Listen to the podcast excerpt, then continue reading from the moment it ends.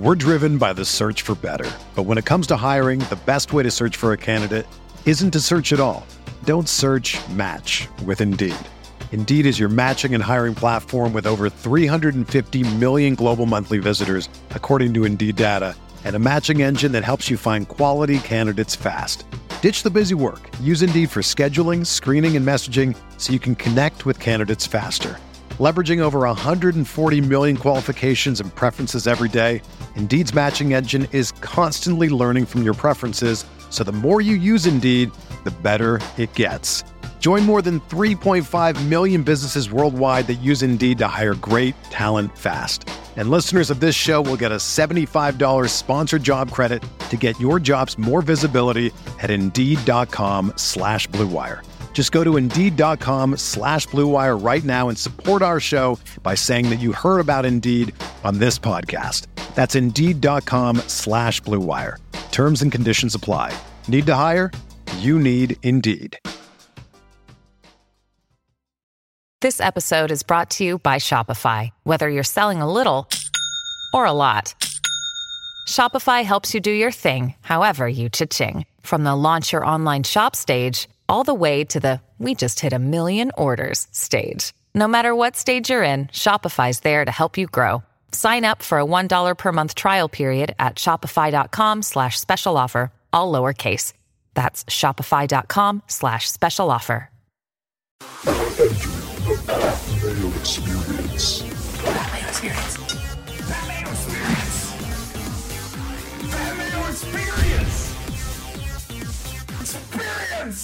Welcome to the Pat Mayo Experience presented by DraftKings 2021 RBC Heritage DraftKings picks and preview. Remember to smash the like button out there and give me your two favorite plays in the $6,000 area this week on DraftKings. Also, if you're listening to the podcast, rate, review, and subscribe. As always, it'd be greatly appreciated. Plus, you need to join the newsletter. Newsletter will be going out on Wednesday, talking about more of the golf that we don't touch on on the show, ownership projections, all that sort of thing. Plus, uh, there are some more giveaways inside that newsletter. So please hit the description, join the Mayo Media newsletter, and comes right to your email inbox. It's super easy to read. So uh, people seem to be enjoying it so far. So I'm going to try to keep it up and keep it going as long as possible. So thank you all for subscribing so far. FantasyNational.com slash Mayo gets you 20% off Fantasy National, the biggest stat engine database in the golf world, plus all of the tools, all the customizable stats. Uh, if you want to build some lineups, it's the way to go. If you want to get in on the DraftKings PGA game. Or if you just like to bet on DraftKings, you can use all the tools up there as well. Joining me on the line right now to break down the field, the man who hit CT Pan at this event two years ago from DK Live and PGA Tour Live. It is Reed Fowler. What's up, man? How's it going? What an introduction. No, I was going to say that I'm just honored to be here because this is the Mayo Major. This is your tournament. And, and I feel like everyone should be taking your lead on this one when you hit that Kodaira number or that Kadira win, excuse me. Um, but yeah, CT Pan, that's probably the biggest hit that I've ever that I've ever had, which was nice. Yeah, well, we have not been on the show since you joined the PGA Live team doing or you've done one tournament so far. What's that yeah. like, by the way? So when you log on to like PGA Live on the web and watch the featured groups, yeah. all of a sudden Reed Fowler's voice is there. yeah, it was a lot of fun uh, their their operation down there is great. Um, it's I think the one thing that I that I, maybe you and I talked about it or it was talked about in the industry is that I think this is a first step, and I didn't really realize it until after when I was reading the comments on Twitter. Uh, and everyone was so gracious and saying congratulations. Is that this was the first step that you and I and people in our in our industry in our part of it, right, uh, get into the mainstream and that's something that you know i didn't necessarily think about at first but when i was doing it i was saying this at some point is going to be you doing it. It's going to be feinberg myself. And all of us who have this background in, in dfs and sports betting now being part of the conversation when you're when you're down there it's just a lot of fun right? Even though you're only following two or three groups uh, featured groups it's going to be more at some point right? And so it's just a matter of doing live sports and even though golf is a little bit slower, it's still like a, a bang bang type of thing, which is a lot of fun.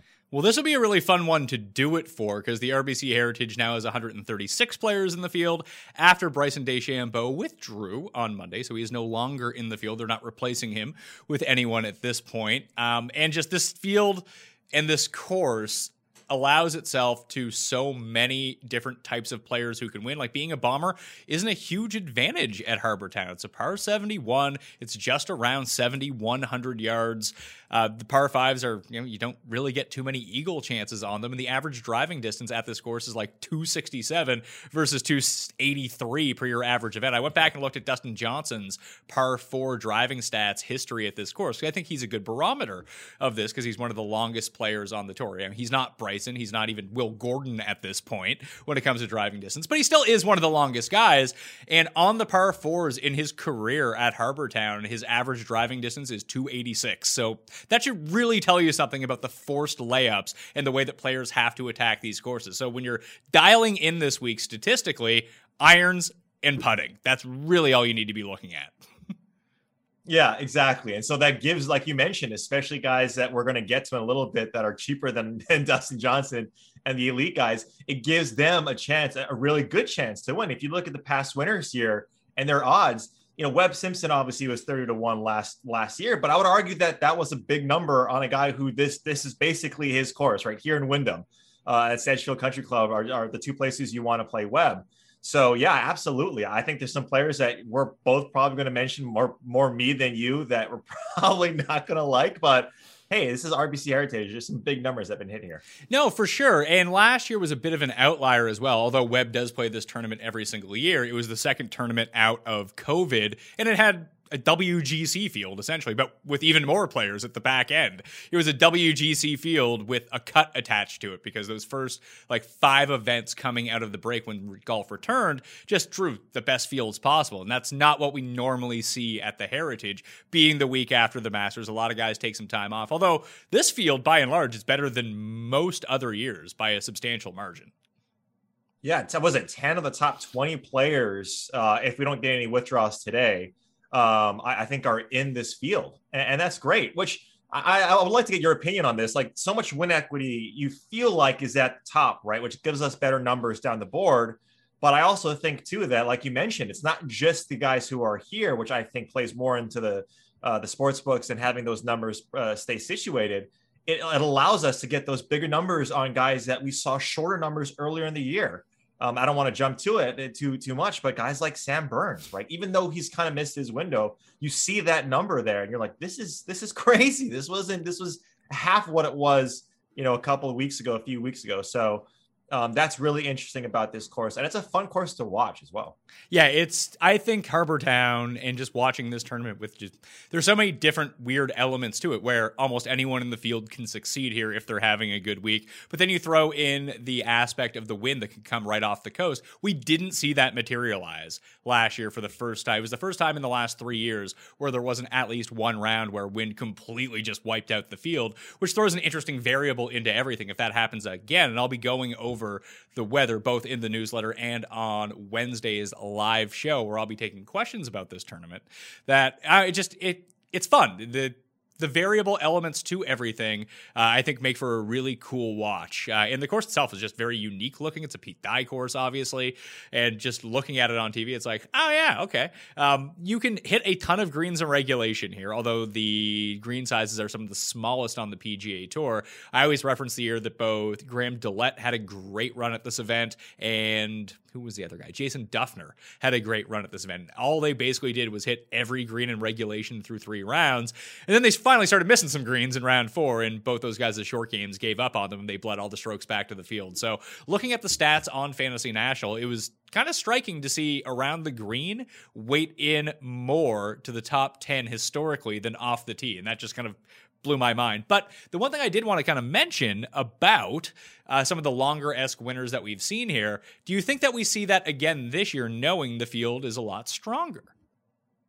Yeah, that's the one thing, right? It's I don't think we do. I, I do think that there are some some chances that we're going to want to take just because of, of what we just mentioned, what we just laid out about the course and how it plays. But yeah, I do think that so much, and again, in DraftKings, in the DraftKings context of it, so much of the pricing and value, I think, is at that eight to nine K range. I think there's a, a ton of value, both win equity from a an outright betting perspective and also on DraftKings. I, that doesn't mean though that we're not going to get these guys. So, like people are going to watch the, the, the casual golfer golf fans going to watch. Be like, who the hell is Chase Seiffert, or who the hell is is you know this guy, right? Like that's we're going to get that because the RBC Heritage, like this course that just gives uh, lends itself to it. And like you mentioned, if you got if you ride a hot putter at this course, doesn't matter who you are, uh, you're going to win. You're going to win because of, of, how this course sets up. All right, well, let's jump into the pricing. The 10K level, Dustin Johnson, the number one player in the world, still is at the very top. Early ownership projections show that no one is using him at $11,600. So we can talk about that more in a second.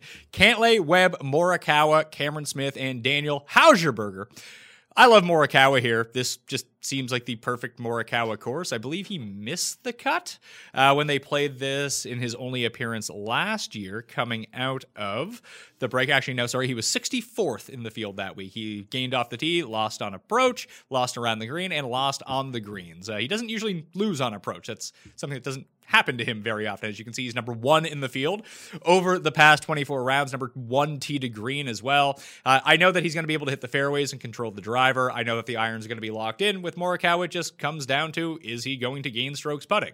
In three of the past five events where he has gained strokes putting, he's won. So I'm just going to go with that guy. Yeah, you worried about his around the green?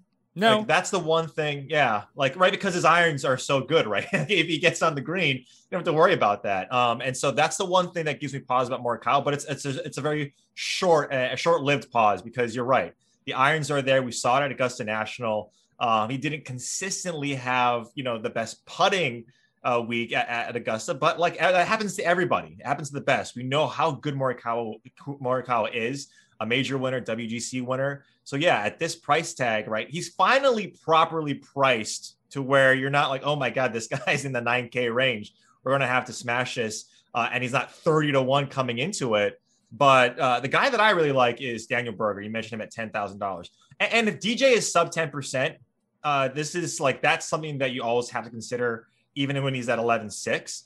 But I like Daniel Berger with the win already at a Coastal course. You see, like uh, to, to me, the Augusta National poor outing doesn't really mean much. This guy is in terms of uh, ball striking, one of the best. You see it there, top 10. So I like Berger. I like him on these coastal courses. I like him on these shorter courses as well, like par 70, par 71 type courses.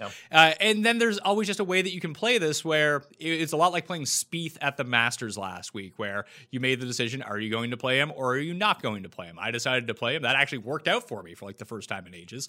But Webb Simpson is that guy at this course. Do you just play Webb and lock in your top 10 and try to figure out the rest from there? Hmm. Yeah, yeah, that's a good point. And look, Webb, like Webb, he played he played all right, right? He played great, uh, like leading in. I believe Thursday, Friday was was you know vintage Webb. He was hitting his irons really well last week, and then just kind of just faltered a little bit. And that's what we kind of seen with Webb is that he's been such a consistent player, but over the last handful of tournaments, we've seen some inconsistency with his irons.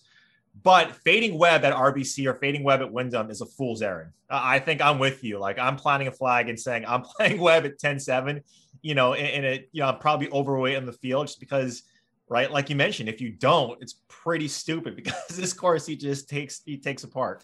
One thing to look at with Dustin Johnson, I'm looking through the estimated strokes gain numbers from the Masters right now, and if the numbers are to be believed, he lost almost 3.7 strokes putting in his two rounds at the Masters. So I, we've seen him make the run here. It was funny. He was winning by two when CT Pan ended up winning that year, which is kind of mind boggling that it was CT Pan who went and chased him down. We know that Dustin plays this tournament every year. He's an RBC sponsor, so he has to kind of show up for these events. Uh, and he generally has pretty rudimentary finishes, nothing to really write home about, uh, which is kind of funny. Like he's played it five times, three of the past three years, 17th, 28th, and 16th.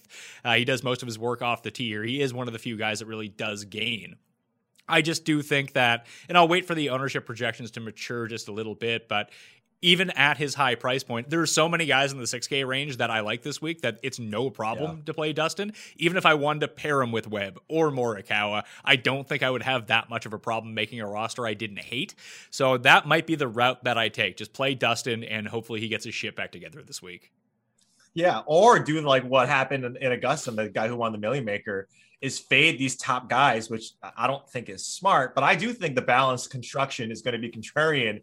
Uh, even with the value that you see between the nine, seven, and the eights, I, I, I do think that people are going to look at that and say we we have some primetime players here. There's a strong field, and to, to to what you just said is that there is a lot of value I think in the 6K range that we usually don't get at this course. Yes, we get the long shots, but this with these with these guys here, right, ten of the top twenty, you're going to see the the stars and scrubs play. I think a little bit more than the balanced lineup. But yeah, you're right. Like when you when you take a look at these guys and how they play, um, you know, anything can happen. CT Pan chase down chasing down DJ is one of my favorite memories the year that I had all the success on DraftKings at this tournament, that's exactly the approach that I had. I didn't play anyone in the 10,000s. I had three 9K guys and worked myself down from there. So it's a viable strategy at this course because we've talked about that almost any skill set can win. So if one of the top end guys doesn't go out and kind of run train on everyone, you're looking a whole lot better. The two other ones in this range, uh, the one I have projected at by far the lowest ownership is Cam Smith. And then there's Cantlay, who it's funny to see the early ownership numbers on him is that he's around like double what DJ is. And I thought that was really strange coming off the week that he just had. Is it one of these situations where everyone's just like, ah, let's give him a gimme on that one? Or is it like, oh, yeah, no one's going to play Patrick Cantlay. So I'm going to be really sneaky and play Patrick Cantlay. Then it turns out that everyone plays Patrick Cantlay. Yeah, the double reverse. Um, yeah, I don't know with Cantlay, man. I I just have no read on Cantlay. Look, like if you take a look at just his his recent form, right? The miscut players and masters, you know, that should give you some pause, especially with the guys around him. But like, I just don't know where his game's at. And I think it, it comes down to the fact that he's played well, right? Like he second place at the Amex, almost chased down Siwoo there. Had a great Sunday, um, which is not a, a Pete Dye. It is it's, there's a Pete Dye course, but it's not as Pete Dye esque as places like RBC, like like TPC Sawgrass. Um, and we've seen him do well on Dye courses, right? So all the stats are lining up. He just didn't do any, like he, he looked atrocious at Augusta. So that's enough for me to, to, to say I'm going to be overweight on Webb. I'm going to look at playing DJ as much as I can because that because of his 2x ownership over DJ. Uh, in round two at the Masters, Cantlay actually he didn't really turn it around, but he did gain with his irons. He did gain around the green, continued to not putt whatsoever. And I think that Dye correlation is kind of interesting here. Like you mentioned, the American Express, they played three rounds at the Pete Dye tournament course this year, where they normally only play two. And obviously, that's where Cantlay went and put up his huge number. Uh, he had the huge. It was funny. It was like back to back rounds. He had the back. He had the final round at Amex and then the first round at Pebble Beach, and he was like 20 under par for combined in those two rounds rounds. But again, that's a shorter coastal course, did really well there. And then if you look at the match play, he just parsed through the strokes gained data. No, he didn't advance, but he was probably the best player in the round robin phase, tee to green, and just weirdly lost a match and then got bounced in a playoff. And that was the end of him. Yeah, and it would be nice though, right? If, even if he was coming in, I think, and I think the, the DJ, like the, the comparison that you made with him and DJ, uh, of DJ being half of what he is right now. And we don't know yet, right? It's it's only Tuesday. We got a, a day and a half left of people, you know, gesticulating over like what they want to do with their lineups. But like I, I just right now, I think what we've seen from Cantlay, and it's not even necessarily like his closing on Sundays of those two, where he just did like he played well in one, but he didn't close, and, and then Berger won. Like I just I don't have a great feel on Cantlay, and you know, he's a great player, but I want to play all the other guys, even Cam Smith. If you look at Cam Smith and what he's done uh, over his last four or five tournaments, he's been great. Uh, the putting, it, you know, is coming around for Smith. The around the green is nice. So if he does get a little wayward with his irons, then I do like what he does around the greens. And like you mentioned, no one is going to be playing this guy. And he, what did he do? He just another great performance at Augusta National. So I do like that more so than a guy like Cantlay. Well, I just look at Cantlay, and I think the reason that everyone is going to him is the course history. He's played the RBC yep. Heritage three times. He's never finished worse than seventh in any of those three starts. Uh, so that's probably a reason to get on him this week. I, I am very curious to see where that ownership trends throughout the week. Because even if I had to play a DJ Cantlay lineup, probably feel pretty good about that. But you're right about Cam Smith. Even he has he doesn't have quite the course history here. He's played it five times, made the cut only three times. His best finish is a 15th. That was the very first time he played this event five years ago. But coming in fourth, 11th, 17th, 10th, uh, you know, those are WGCs, the players, the masters, and Genesis. Those aren't scrub events. So he continues to hold his own in a lot of these. And it is a course where his bad driving likely won't get him into as much trouble. Now, if he loses three strokes off the tee, he's going to be fucked. But you know, you hope he pushes with the field off the off the tee and then does the rest of the Cam Smith stuff the rest of the time. Right, exactly. Right. And again, this is a tournament like you like we keep on harping on like the harping on is that I don't think you need to be extreme. Like I don't I don't think you need to chase the chalk. Uh, even though like I'm saying like I really like Webb. I do think there's opportunities for a guy like Cam Smith to do well here. Um, and just because of what he's able to do. Uh, but like I said, uh, Patrick Cantlay is someone that I'm willing to to be wrong about and, and be okay with that. Yeah, it's funny. I don't want to spend too much time harping on the top and even in the 9Ks, but I find this board so much easier to parse the lower we get down. And I find the top of the board really difficult to figure out who to put in my lineups. Yeah. Like, it seems like everyone from Sergio at $8,600 and up, you can make a pretty viable case for. And then once you get past that, it's like, okay, I like this guy, I like this guy. But I find the top of the board super confusing. Yeah, I mean, what do we do with Will Zalatoris? I know we'll get to that in a little bit, but you're abs- you're absolutely right. I-, I think it's an embarrassment of riches, right? We usually at this course have our guys like Webb, we have our uh, CT Pans, the players that we do like, the Kevin Nas, uh, and we Kevin Kisner, right? We usually play these guys at this type of course, but now we're introducing a whole nother bag, a whole nother uh, onslaught of, players who, who really can play well. Uh, and and course setup like a Collin Morikawa. I mean, when you look at his stats, right, you see ones across the board. That is really hard to get away from. But then you see other guys like Webb who don't have ones, but usually play this course extremely well. What do you do? Um, and when when that's the case, I really like to stay away from uh, uh, being married to the stats, um, and maybe more so when we get down into the the lower salary guys. So much of, of the, the the narrative that you put in your mind and the dialogue is well because this guy does well from a stats which is which is a viable strategy. When that's the case, when I can't really wrap my head around it, I try to stay away and, and uh, divorce myself from the stats as much as I can. So for me in the 10Ks, it's Morikawa. Then I'll figure out someone to pair with him. Probably DJ if things keep up like this, but maybe Cam Smith, like you talked about, if no buzz ends up going through him. 9Ks, we got Zalatoris, Will Z, Hatton, Conners, Casey, Fitzpatrick, and Sungjae. My early gut told me go with Sungjae. It's a short Bermuda course. He's not hitting his irons well. He's putting the lights out. He's driving the ball really well. Another guy coming off a bad week at the Masters. But then I went and looked at his history at the Heritage. For whatever reason, he doesn't play this course well. Yeah, you think it's because uh, maybe it's because of he's just played so much golf before he gets here, so he's a little fatigued. Um, but yeah, you're right. Like I looked at Sungjae as well, and I really wanted to, to make a case for him at nine thousand dollars. I think that's a great price for what his upside is. But I mean, my favorite in this range are, are guys that are below. excuse me, my favorite, uh, some of my favorite plays are guys below him, and in this range, I think it's Paul Casey. Um, when you looked at his Sunday round at Augusta, uh, he he had a couple of heaters. Like he had like a, a birdie streak of four uh, yes, he, he gave that back just because he, he, didn't have his full game going. He is doing a new putting stroke, though. He's got the reverse uh, putting stroke right now where the, the, the front hand is low. And, and, he was trying that out. And that's what the broadcast was to Colt Knost gave us the inside scoop that he, he de- uh, deployed that strategy in Sunday's round, but he was putting extremely well. And then if he brings that here and his course history and his ability to play well on Pete Dye courses, I really like him at $9,200. I think for me, I mean, it's hard for me to get away from Hatton, who's a top 10 player in the world at this price, especially because he was in the mix uh, last time around last year at Heritage. A lot of that was putting related, though.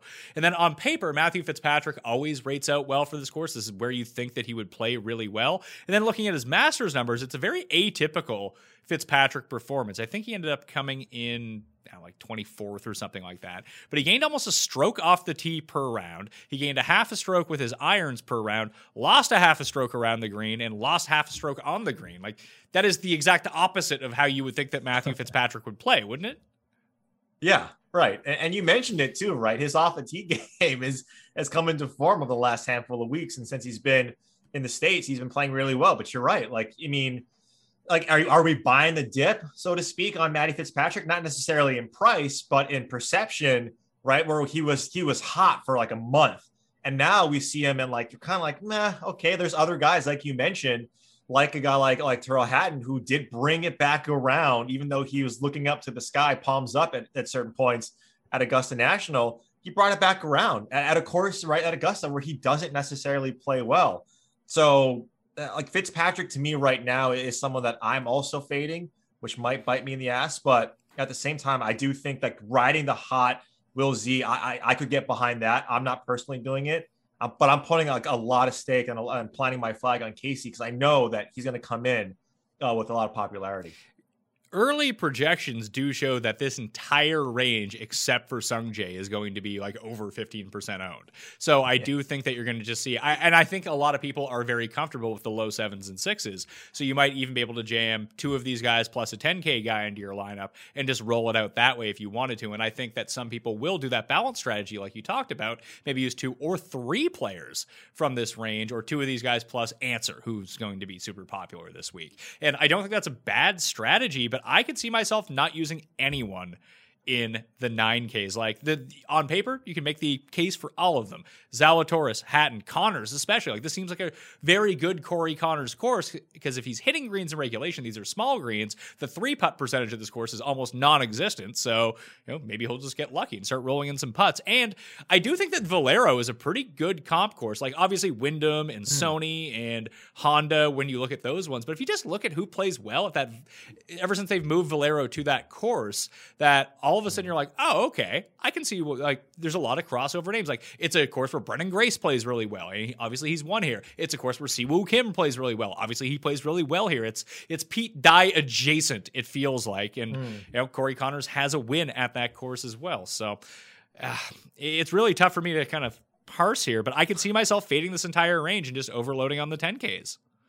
Yeah, yeah. Um, I, am just waiting for Conners to do the rug pull on us. Right, like he's been playing so good uh, recently. Guys like number one, like in my stat model, I see him as number one.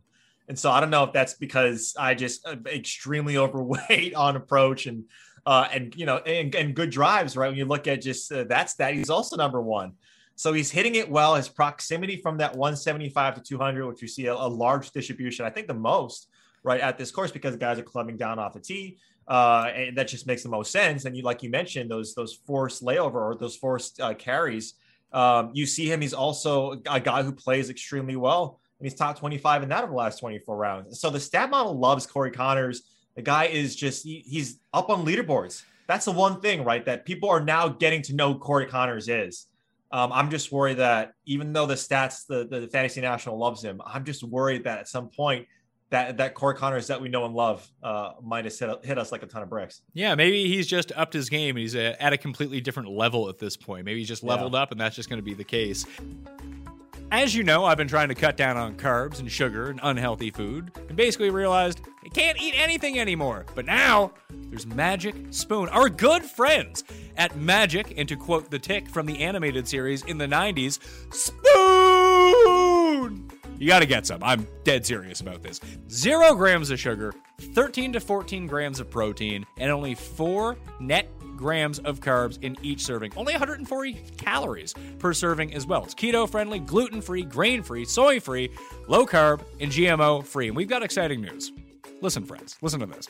Magic Spoon will be releasing two amazing flavors this month for a limited time only. We're talking about cookies and cream and maple waffle. Yum.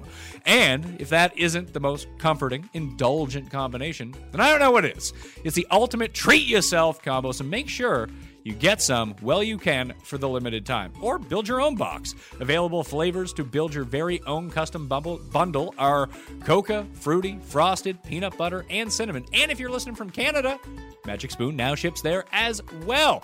Mixing coca with peanut butter tastes exactly like a peanut butter cup, by the way. But if you want to take it from me, I would just order all the fruity possible. That stuff is awesome. So go to magicspoon.com slash mayo to grab the new limited edition cookies and cream maple waffle or a custom bundle of cereal to try today. And be sure to use our promo code MAYO at checkout to save $5 off your order. This offer is good now anywhere in the US or Canada, but only when you use code MAYO at checkout. And Magic Spoon is so confident in their product, it's backed with a 100% happiness guarantee. If you don't like it for whatever reason, they'll refund your money, no questions asked. Remember, to get your next delicious bowl of guilt-free cereal at magicspoon.com slash mayo and use the code mayo to save $5 off. Thank you, Magic Spoon, for sponsoring this episode. 8K, guys. Ancer going to be super popular. 8900 bucks. Fleetwood, Harmon, Sergio, Lowry, English, Westwood, Horschel, Kevin Na, Matt Kuchar, and Russell, I don't know, Russell Henley is seventy nine hundred dollars. Kuchar is eight thousand bucks. Kuchar is interesting because he's started to play well at like old school Matt Kuchar courses. This being one of said courses, but I look at Sergio at eighty six. I don't care what he did last week. I love him at this course, so I'm going to play Sergio at eighty six. And Billy Ho getting no love at eighty two hundred bucks. Uh, I'll change that. I like Billy Horschel. yeah, uh, if if Kevin Na wasn't right below Billy Ho, uh, and Kevin Na, I think, is, is maybe slightly overpriced, even at $8,100. I would have loved him in the 7K range, but probably sentiment would have been a lot higher. Um, I, I think you're right, though. Billy Ho should not be $8,200, especially with this guy who was in contention just a few weeks ago. He, I mean, he won the match play, for God's sakes. I don't know how he's not, uh, you know, in the high 8K range. You're right. Ancer is going to be extremely popular. I still like him. I think this is a this is a place that he can have his first win on the PGA Tour. I think a lot of people think that. The books also uh, are hedging against that. That that a lot of people are on that same uh, sentiment. The guy that I really, really, really like in this range is Harris English at eighty four hundred dollars. When you take a look at what he after TOC, he was god awful, right? Like fatigue, whatever it was, hit him, and he just was playing bad. Now with you know back to back top thirties, um, and then his best performance, I believe, at Augusta now he comes to a coastal course where we've seen Harris English play well at the RSM. We've seen him play well at Waialae Country Club. He's played well here. This is his style of course where you get him on a shorter Bermuda course and he's trending now in that direction.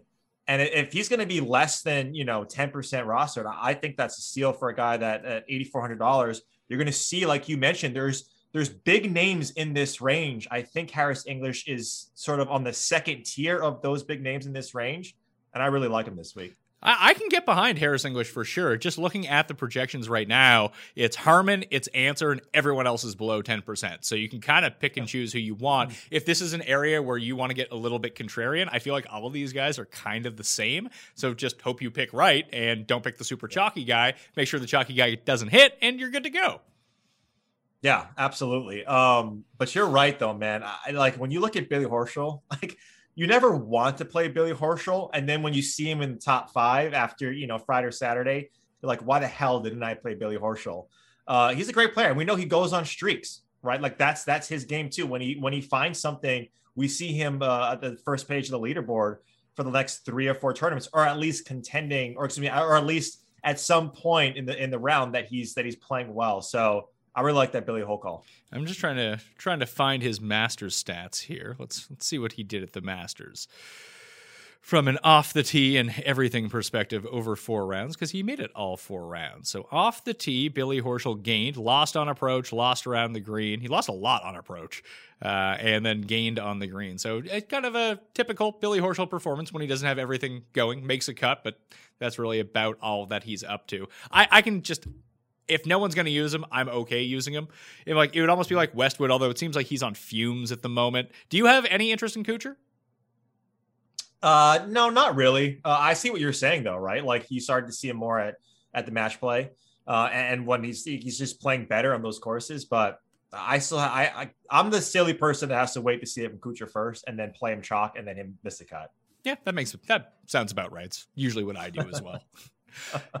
7K range at the Heritage. Uh, if we at the end, I think that we're going to do a new segment called "The Best Plays," and we'll make a lineup of all of the clear, obvious plays, and three of them are at the yeah. very top of the seven thousand dollar range. Henley, Hoffman, Si Woo, Kim. I don't know what to do with them. Like, can you play all three of them? Do you have to pick between one of them? I just I can't wrap my mind around it because Hoffman's playing so well. Obviously, this is a Siwoo course, and he's playing well, and this really sets up for Henley fantastically too. Right. Right, exactly. Uh, Henley has been on fire with his irons. He's like he's gained with his irons in 17 of his last 18 major uh, measured events. Like, but that's like typical, right? That is typical Russell Henley. Now we get him on a Bermuda course. We know that he has good, like he's got great finishes, a win at, at comp courses like Waialae Country Club. Uh, yeah, this was this is a tough one. I'm also in the same camp as you, but like I, you know, once once Siwoo won the Amex and, and, we see him like, and he won the players, like you have to plant a flag of like play Si Woo at Pete Dye courses no matter what, and he's playing and he's playing well. So if I had to rank it, I'd probably go Si Woo, Henley, and then Hoffman. Okay. Anyone else in the sevens? Because I bet Henley at 80 to 1. I also bet Matt Wallace at 80 to 1. I just feel like his irons are firing at the moment. And this seems like a course where he can go win. Uh, he seems undervalued in this field versus some of the other competitors, I think. Yeah, I, I think there's a couple of guys. Um, I'm very interested in Sam Burns um, just because of what I mentioned earlier. Uh, I'm looking at a little bit more long form. Like I mentioned, like too, it's like especially when I get down here, I don't. I try to divorce myself from the stats too much. I still think that they're like eh, that you have to look at them as as part of the story. But I do like Sam Burns. I know that he can get it out there with his driver. Uh, and that's really like where his advantage is. But at the same time, like Sam Burns way back when was a really, really good putter. Like that's really how he started to to, to soar up leaderboards is with his putting. And I don't think it just goes away. Yes, he can lose it. Any player can lose it, a la Rickie Fowler right now. But I do like Sam Burns at $7,400.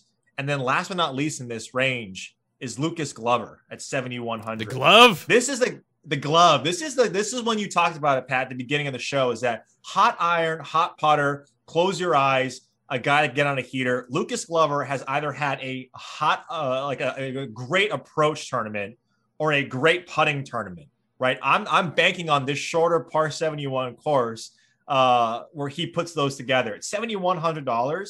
I, I think that's someone, and I think that a lot of people are going to go towards CT Pan, which is great. Shout out CT. I will always love you. But uh, I like the glove this week. So the glove has made the cut five of the past six years at this course, but he has no finish better than T21, which I found very surprising. He tends to bleed a lot of strokes around the green on these green complexes for whatever reason, and the ball striking is going to be really good. His irons were magical at Valero to get himself back into it as well. Like we didn't even mention Chris Kirk and Ian Poulter or Kisner. Mm. Kisner, Poulter, and Kirk uh, are all guys that just you think they would play really well here, and over time they have played really well here but it's Wallace, Grace, and Bezuidenhout are the ones that I'm looking at. This almost seems tailor made for Bezuidenhout, only because he's terrible off the tee. But let's just say he can hit some fairways, he'll be good to go. The irons are good, the chipping is good, the putting is good. This course is a perfect formula for him to go win a tournament. Yeah, but I, I don't know why, and this might be completely just uh, my own narrative playing out in my head like I just see him playing well at tougher courses in like tougher fields. This is a you know a strong field, like we mentioned, but and it might this might be stupid logic, but like this course feels too easy for him if that makes sense. This course right? isn't like, this I, course isn't easy though. It was easy last year because there was no elements in play. And then the course record got broken. But most of the time like you need to be able to go out and make your birdies. There's low scores available, but you know, shooting 74 is not out of the question here either for anyone. That's true. And 30, a 37th at Wyndham is not bad at all. He gained, you know, what, almost six strokes putting uh, at, at Wyndham. Yeah. So, yeah, you're right. Like, you know, you've sold me on Bezuidenhout. Like, at first, right, at first glance, right, because we like top three guys at the 7 9, uh, I, I glanced over Bezuidenhout and didn't really give him a second thought. But yeah, come think of it now, too, when you when you take a look at his game, like he, like you mentioned, he hasn't gained off the tee on, on, on tour in quite some time. So, it, like, if that at this course you don't need it, right? So it really mitigates that. So yeah, I can get behind Christian. Christian Bezuidenhout last week at the Masters did all it was all short game for him. I mean, round one was actually really good for him. Uh, he gained everywhere. He gained off the tee, he was gaining with his irons, he was making all the putts, and then made fewer and fewer drives and irons matter throughout the course of the week. And he just barely held on to make the cut after his immaculate first round. So I don't hate him. I don't know if he'll end up being on the final short list. That's just kind of the way that I'm seeing the top of the 7,000. The bottom of the 7,000, you mentioned Burns. I'll take a pass on Burns. I'll take a pass on Munoz and Cam Davis and Ortiz. All the guys I normally play. The ones I'm using, Aaron Wise at 7,300 bucks. And I really like Michael Thompson at 7,200 bucks here. I think that he is perfectly situated for this course when you go back and look at his recent form in terms of irons, there's only two ranges where he gains from, and it's 150 to 175, 175 to 200. And that's where the vast majority of his strokes are going to be coming this week. We're back on Bermuda. We know he can putt on that type of surface better than anywhere else. And I was really impressed with what I saw with him at the Masters. That's one of the great things about the Masters app is that you can go back and watch the shots. Everyone wants to see, oh, how did Hideki win? Oh, how did Xander lose? No, no, I'm going to scout Michael Thompson here. And he actually impressed me with the way that he played at the Masters. That's great. Like everyone wants, I like. I hope we just cut that. Everyone wants to see how Hideki wins. No, I'm looking at Michael Thompson. Uh, yeah. I mean, look, Arby's like last year. He finished top ten here. Uh, uh, Michael Thompson did, where he gained well, like you know, almost five strokes tee to green. So you know that he likes this course. He can play well here. A top five at the Amex, a top twenty. What was it? A top twenty-five at Sony. Absolutely. I was really intrigued because I, I I caught your guys' show yesterday with you and Fienberg, and you, you mentioned Aaron Wise. I had no idea. Right. I had no idea he played well on these coastal courses, but he's someone that I think a lot of people just say, guy can bomb it. Guy won AT&T Byron Nelson at Trinity Forest. He can bomb it. That's the type of course that we've seen him win at. But no, you're right. And we've seen Wise eh, play well in strong fields, right? He's he's been leaders at some majors, you know, like on a Saturday or Friday, Saturday. So uh, that's someone that everyone should be interested in. Emiliano Grillo, that's the one guy that I was kind of like, oh, okay, like a short Bermuda, uh, uh, uh, less than a par 72 course.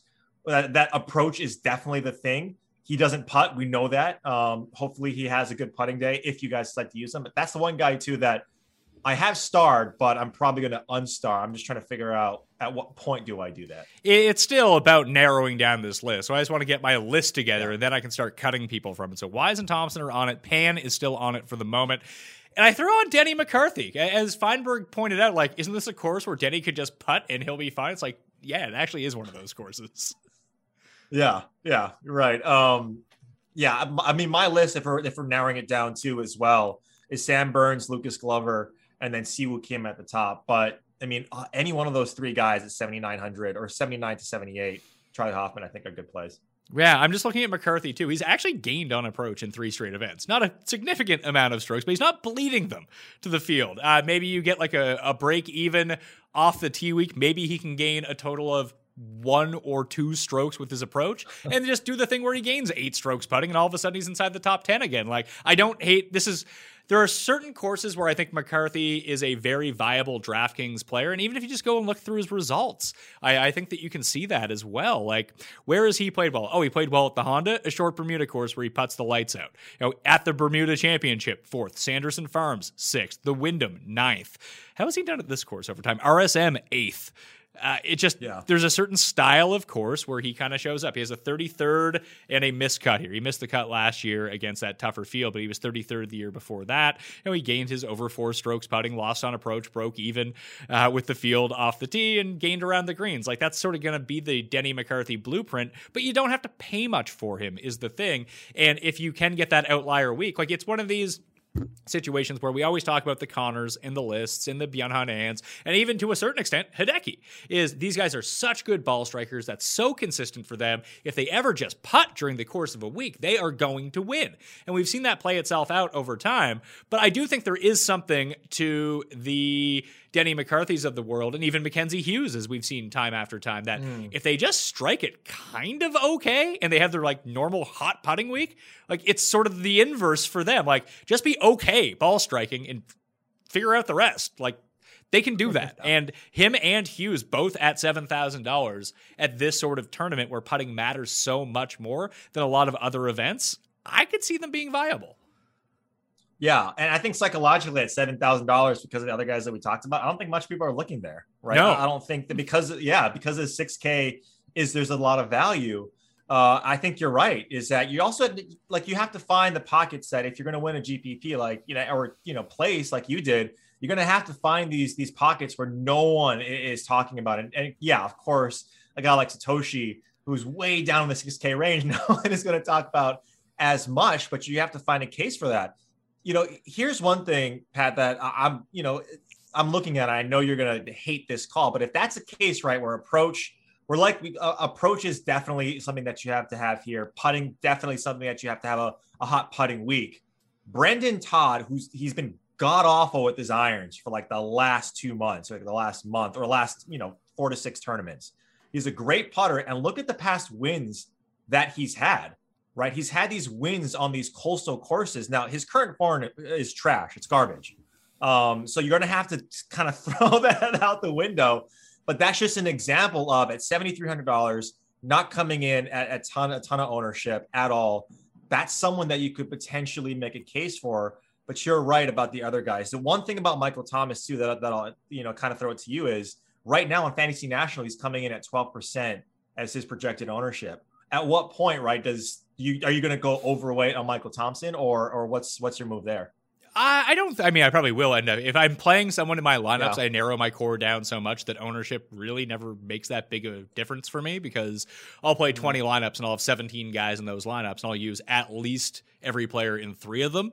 So you know, I'll be at 15% just through osmosis kind of thing uh, yeah. with that. But I there's sometimes when you and this, these are very early ownership projections for one thing, and I do think that the first run of ownership projections can get skewed based on like a lot of people who are members of Fantasy National watched the show on Monday. We were big big talking Michael Thompson. I think as the week goes mm-hmm. along, uh, it was and even no matter where you look for ownership projections, whether it be Fantasy National or somewhere else, there are certain guys that you just know that the public aren't going to use. Uh, and that happened last week at the Masters. I forget who it was, but there was someone who was projected at like 13% ownership because everyone who looked at stats was all over the guy. And then no one, who, people who don't look at stats, didn't know who this guy was. Fuck, I can't remember who it was now it's killing me. Uh, either way, that some of these guys get overinflated because their stats look really good, and sharp people will be on them, or quote unquote sharp people. I am not sharp. Uh, people like to think that I'm sharp. I am not. I'm very, very dull when it comes to picks. Trust me on this, especially lately. But when it comes to talking up someone, I think that with ownership percentage, it can get baked in negatively. And the longer the week goes along, the less that's going to be a problem. So, no, I'm going to play Michael Thompson either way. I'm not too concerned about yep. that. But Todd was actually one I wanted to bring up only because he gained with his irons at the Masters last week, which blew my mind. Right. That's what I mean. Right. And he's second in putting over the last 24 rounds. Uh, and so he's someone again that you know I, I, there's a star by him right now. This kind of goes to your your point as well, is that if you're looking at the ownership projection tab on Fantasy National and you see who's favored, right? Like it's still way early. Like like don't take these things uh, and and you know make them true right now because things still have to pan out. But yeah, I think and this is why too, right? This entire range, all I, I think you know up until the certain point in the 8K range, there's a ton of value. So I, I really like I really like playing these guys because they can hit at a course like uh, like Harbour Town. Let's talk the best range of the year, the 6K range at the Heritage. There are names down here, sir. uh, Ghim Reaper, the first of them all, 6,900 bucks. You're not going to be able to talk me off of a chalky Doug Ghim. I'm just going to play him. I bet him at 140 to 1. Let's fucking go, Ghim Reaper. He's underpriced here. But then you have the rest of them. So, guys, I have stars to currently, so you have to help me whittle down this list Knox, Snedeker, Chez Reavie, Camilo Villegas, Patton Kizzire, who I really do like at $6,500, and Seifert would be the guys for me, and Ben Martin, who sneaky has played really well two events in a row. Ben Martin. Got, uh, who was the golfer that always used to wear the football hats? That wasn't Ben Martin. That's some, that was that's that, that was Ben Curtis. Ben Curtis. Thank you very much. I almost said Curtis Martin, not the uh, the running back from the Jets, but uh yeah i like those calls. Uh, pat pat Kizzire, right? We know what he, he plays yeah, wh- well on these wh- type of courses. wh- where has patton Kizzire won? And he's coming off being second in the field at valero on approach. Like that kind of got overlooked. Right $6500 is too cheap and i don't think i would ever say that for patton Kizzire, but I, i'm with you there. I, I, love the Chase Seiffert call. No, like no, like you mentioned, we just talked about it. No one knows who Chase Seiffert is yet, except for Ben Raza and the people who watch uh, watch this show. Um, I think that's a great call as well, um, just because of what he's been able to do and how he plays well. Right, you're seeing the archetype of players that we like in this range. Doug Ghim is way underpriced. You're right, sixty nine hundred dollars. I will not belabor the point for the Ghim Reaper. Way, way, way underpriced. But your guy is right next to him. I love Luke List here. Uh, like these shorter courses, uh, where Luke List, and I took this tip from you a shorter course for whatever reason, uh, and it's not the only places that he can play well. Luke List tends to show up. He has, you know, a great before he has, I think, a top three here, um, and I believe a top twenty-five or top thirty at the Amex this season. The irons are definitely there. The putting is the one thing, right? Like we just talked about, the putting has to be there.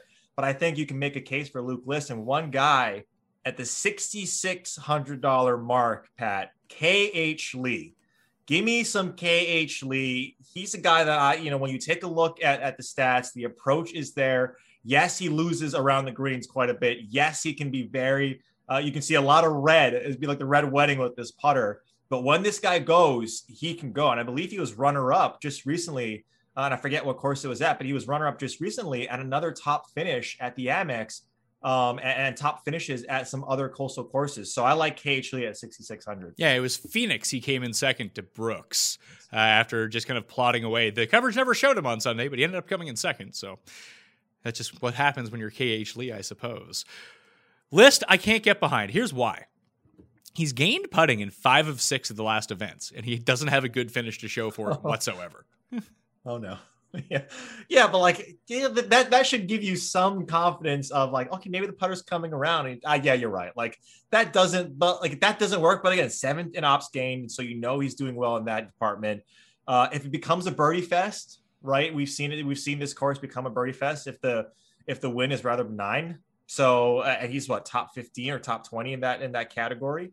So I, I do like it. As the the inventor of basketball, your boy Matt NeSmith is also there as well, but of those sixty nine hundred dollars, yeah, I think the most uh, the most uh, egregious pricing right now is Ghim at sixty nine. Uh, the only one that I would go to even lower than this that I'm thinking about now, just because it's a Webb course and I have this guy kind of paired with Webb in my mind, uh, and the only like three courses he plays well are RSM, Wyndham, and here is T Dunks, sixty one hundred bucks top 30 dunks here last year. And he's actually gained in one, two, three, four, five, six consecutive events. Gained off the tee at Valero and Honda. He missed the cut in two of those, uh, even at the players. Just very, very poor putting performances from him recently, which, you know, you're going to get, but he's a very accurate player, good with his irons.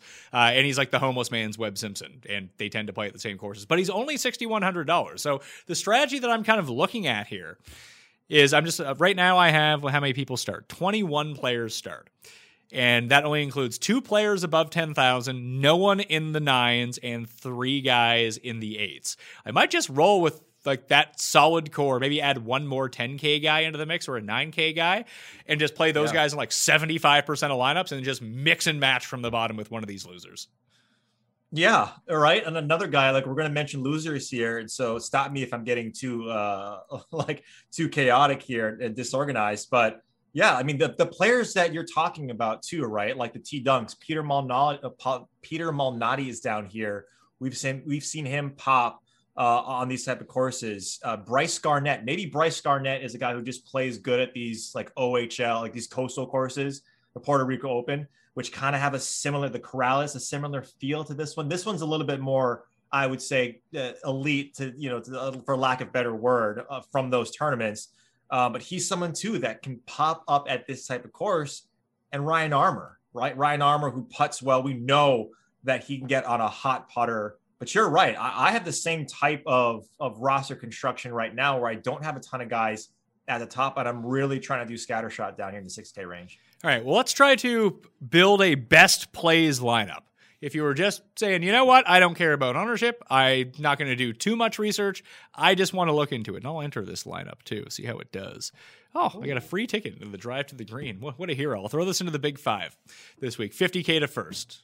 Wish it was more than that because I'm going to win it this week. I wish it was worth a million dollars. So, who are the best plays? Webb Simpson's a best play, right? Has to be. Yeah. Has to be here at the 10K range. Yeah. So so so Webb Simpson and Abe Ancer, I would say, are one and two from the 10K and 8K like the obvious plays of the week. After that, I think you go to the very top of that $7,000. You throw in Siwoo and probably Charlie Hoffman, right?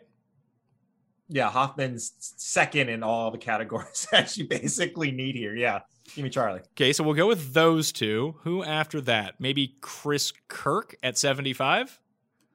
Yeah, Chris Kirk has been playing so well. It'd be hard to fade him. I agree. All right, that leaves us $7,200 left for our last spot.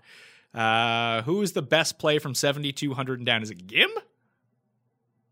That's either Ghim, uh, Michael Thompson, or uh, yeah, I think I would argue one of those two guys. I mean, if you want to do course form, it's Snedeker a little bit, but like I would argue that I'd rather play the upside with Ghim um, or with Thompson. Yeah, the don't overthink it, just play the best guys lineup is Webb, Ancer, Siwoo, Hoffman, Kirk, and Doug Ghim.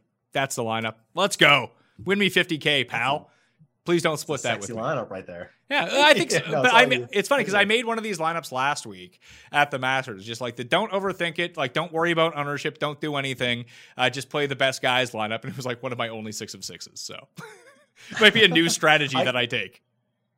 Yeah, I can't wait for this one to hit. Just be like all the stuff that you and I talk about. Like, here's what you need to worry about in strategy. Sometimes you just need to say like "f it" and just do it this way. F it, yeah. Just play the best guys, uh, play the plays, and you'll be good to go. The combined ownership for this lineup is going to be like 170 percent.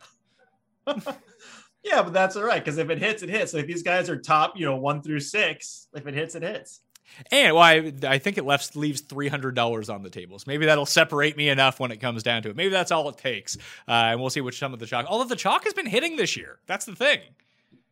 Yeah, yeah, and, and, like in years previous, or in sort of these pockets previous, right? We've seen like the bigger. I think I think 2019 we saw a ton of long shots win, right? Or like guys who hadn't won in a long time. And then 2020 when we came back from from the shutdown, it was these guys in like the 20 to 50 to 60k or a 60 to one range.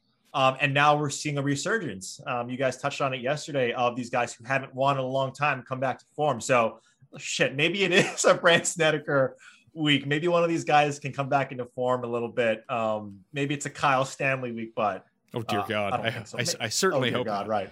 I just bet Patton Maybe Kizzire. week. I just bet Pat Patton Kizzire at 175 to one while you were talking. Good, good. I want that because I, I, want that to be. I want that to be minted to an NFT. Uh, I just bet Patton Kizzire at 175 to one. Um, yeah, you're right. Like he plays well at these courses. Yeah, it's that. funny. My betting card this week is like I bet Morikawa at, at 20 to one. And then I have no one else. I have a whole bunch of guys from 80 to 1 and like much, much higher. So I think that's just the way I'm going to play it. I might take one other guy like from the semi top uh, and just roll with all these long shots and hope like two of them get into contention on Sunday.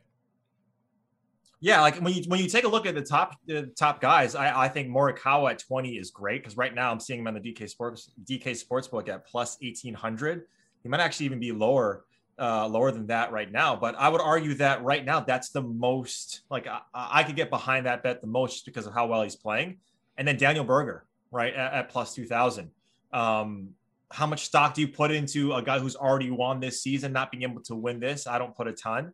But yeah, Morikawa would be probably be from the top my favorite, if not a guy like Ancer, who I think is is a little like he's a little overpriced right now at 2500, but I do think this course sets up really nice for him. I saw some drift on Ancer. I, I see him at 33 to 1 now. I think that the initial odds open and everyone was like 25 to 1. Like, good God. Yeah. I'm not going to bet that. Then they took no bets on it. They're like, right, maybe, maybe we need to drop him down a little bit here uh, coming into it. So, yeah, he doesn't need to be priced the same as Morikawa, who's like the number four player in the world. Uh, I do love Ancer. Like, he's a great player, and this number is far more palatable to me. I might just end up betting Siwoo at 40 to 1 just so if he wins, I'm not like, oh, but like Sergio at 40 is a decent number.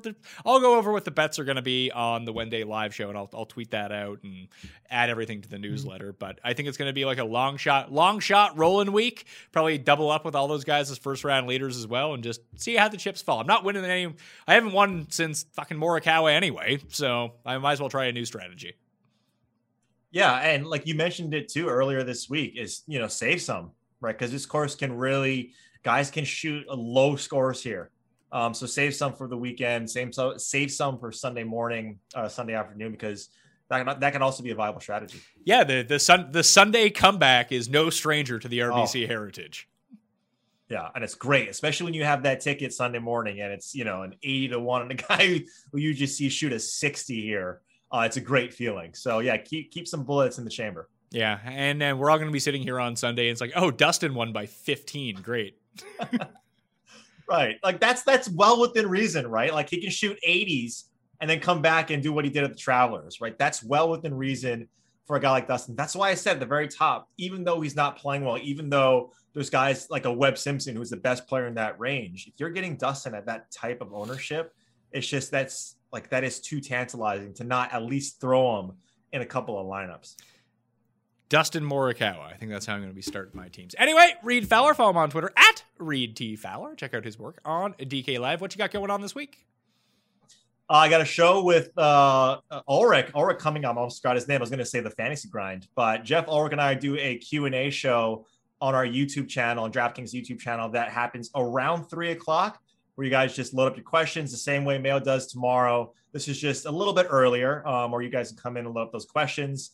And then uh, the pivots article that I do is coming out on Wednesday morning, Wednesday afternoon, usually. Uh, but rather, other than that, I'm gearing up for the NFL draft as well, Pat. That's coming up in like two weeks. Uh, I blinked and the NFL is already coming back. So we got that and a bunch of other stuff. NBA, MLB, all the guys are doing a, DK live. So that's where all the work is.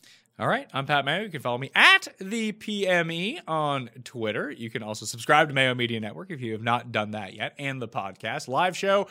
12 p.m. Eastern Time on Mayo Media Network on Wednesday. There's also a Euro Tour show out right now, Tom and Sky, covering the Austrian Open. That should be a fun one. Maybe you can make some doubles along the way, some long shot doubles. Take, I don't know, who the hell are they taking? Let's see here. Who did Sky take? Little Matthias. Oh, good. Hor-? I- it looks like they're both on Horsey. That, that's Cam's guy. Cam was always like, David Horsey. uh, so Horsey plus Michael Thompson win a million dollars and you'll be good to go. How about that? Oh, that's perfect. Um, a little Kurt Kitayama. He's he's up there in odds, but yeah, uh, I I know nothing. Don't take my advice. I haven't done any research on the the Austrian Open. Go uh, go watch those guys. And Sky's the best. So go go read his stuff. fantasynational.com slash mayo to get yourself 20% off right now like read i have shorter videos up on the draftkings youtube page as well if you want to go check those out i'm pat mayo thank you for watching good luck at the heritage i'll see you next time Experience. Experience. It's happening daily. We're being conned by the institutions we used to trust. The mainstream media is distracting us with meaningless headlines instead of focusing on the harsh realities facing American families. Time is short before something big happens, and that's why so many folks are preparing. They're becoming self reliant by investing in emergency food storage from My Patriot Supply. Go to mypatriotsupply.com and secure four week emergency food kits for each member of your family. Each kit contains tasty breakfasts, lunches, and dinners, averaging over 2,000 calories per day. Save $50 on each four week food kit you purchase. Plus, get free shipping on Ready Hour four week emergency food kits. You're not ready if it's not Ready Hour foods. At My Patriot Supply, you can also get solar power generators, water filtration units, heirloom seeds, and survival gear. Order by 3 p.m. and your unmarked boxes ship the same day. Shop MyPatriotSupply.com today. MyPatriotSupply.com.